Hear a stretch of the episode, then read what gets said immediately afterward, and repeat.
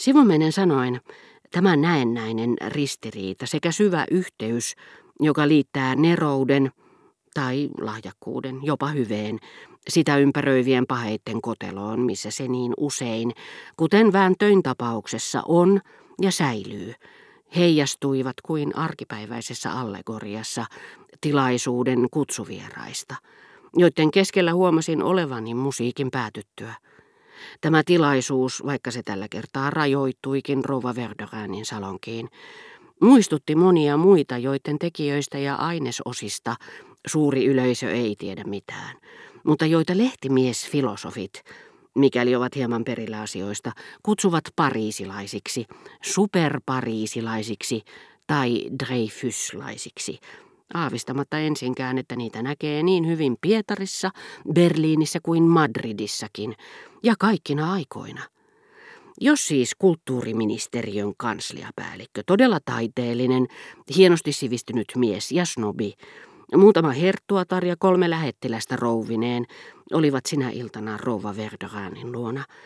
Heidän läsnäolonsa lähin välitön syy piili paronin ja Morellin välisessä suhteessa – joka yllytti edellistä pitämään mahdollisimman suurta kohua nuoren epäjumalansa taiteellisista saavutuksista ja anomaan hänelle kunnialegionan ristiä.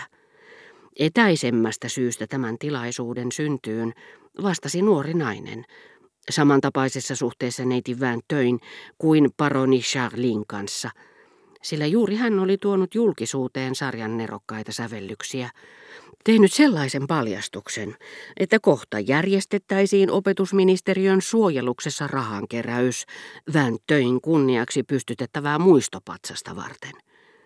Sitä paitsi siinä, missä neiti Väntöin ja hänen ystävättärensä läheisistä väleistä, nämä sävellykset olivat hyötyneet Paronin ja Charlin suhteesta, eräänlaisesta oikotiestä, jonka ansiosta yleisö oli ne saavuttava ilman, ellei nyt ehkä pitkällisestä ymmärtämättömyydestä, niin ainakin vuosia kestävästä totaalisesta tietämättömyydestä johtuvaa viivytystä. Aina kun sattuu jotakin lehtimiesfilosofin vulgäärin älyn ulottuvilla olevaa, useimmiten jokin poliittinen tapahtuma. Lehtimiesfilosofit ovat vakuuttuneita siitä, että Ranskassa jokin on muuttunut, että sellaisia juhlia ei enää nähdä, eikä kukaan tule enää ihailemaan Ibseniä, Renania, Dostojevskia, Annunziota, Wagneria, Straussia, sillä lehtimiesfilosofit viittaavat näiden virallisten juhlien epäilyttäviin taustavoimiin, löytääkseen jotakin dekadenttia niiden ylistämästä taiteesta – joka usein on mitä askeettisinta. Sillä lehtimiesfilosofin palvomien nimien joukossa ei ole yhtäkään, joka ei olisi vallan luontevasti antanut aihetta moisiin juhliin. Niiden oudot puolet vain eivät olleet niin ilmeisiä. Kätkettiin paremmin. Tämän iltaisen tilaisuuden epäpuhtaat ainekset herättivät huomioni eri tavoin ja eri tahoilta. Pystyin tietenkin paremmin kuin kukaan erottamaan ne toisistaan, koska olin niihin erikseen tutustunutkin, mutta etenkin neiti Vän töihin ja hänen ystävättäreensä liittyvät puhuivat minulle Combreesta puhuessaan myös Albertinista, toisin sanoen Balbekista, koska juuri siksi, että kerran olin nähnyt neiti Vän töin Montjouvainissa ja saanut kuulla hänen ystävättärensä ja Albertinin läheisistä väleistä, tapaisin kohta kotiin tullessani yksinäisyyden sijasta Albertinin, joka odotti minua. Mitä taas tulee paronia ja Morellia koskeviin, niin puhuessaan minulle Balbekista, missä olin Donsierin asemalaiturilla nähnyt heidän suhteensa alkavan.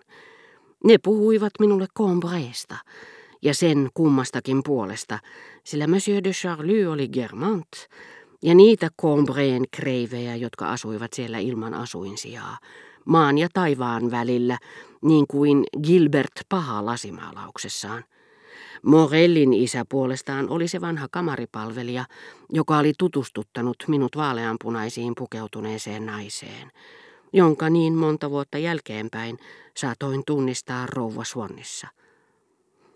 Hyvin tulkittu, eikö totta? kysyi herra Verderään Sanjettelta. Pelkään vain, äänkytti tämä, että Morellin taituruus nimenomaan saattaa estää näkemästä teokselle ominaista tunteellisuutta. Estää näkemästä, mitä te tarkoitatte, ulvoi herra Verderin vieraitten kiiruhtaessa paikalle kuin leijonat, valmiina raatelemaan puolustuskyvyttömän miehen. En minä ainoastaan häntä tähtää, mutta eihän hän enää tiedä mitä sanoo, tähdätä mitä. Minun pitäisi kuulla se vielä kerran antaakseni sananmukaisen lausunnon. Sananmukaisen, hän on hullu, huusi herra Verderään ja tarttui päänsä. Hänet pitäisi viedä hoitoon.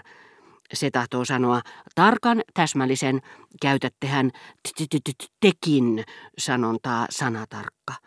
Tarkoitan, etten voi arvostella tarkkaan. Ja minä sanon, että te häivytte nyt, huusi herra Verderään päihtyen omasta raivostaan ja osoitti samalla ovea silmät leimuten. Minun luonani ei puhuta tällä tavalla.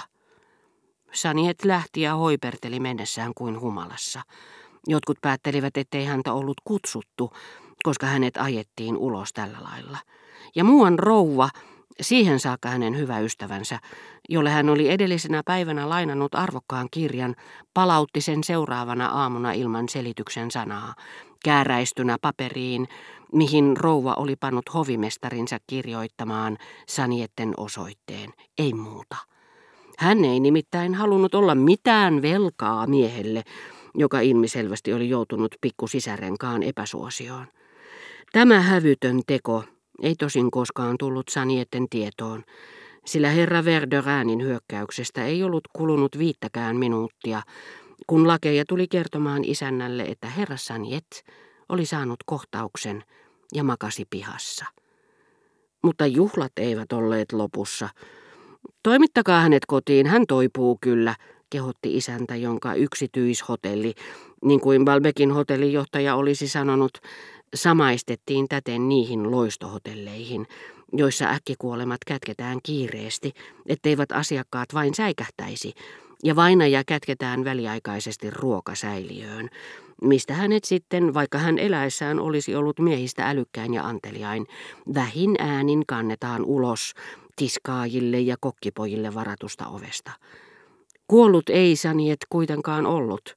Hän eli vielä muutaman viikon, mutta tuli tajuihinsa vain aika ajoin.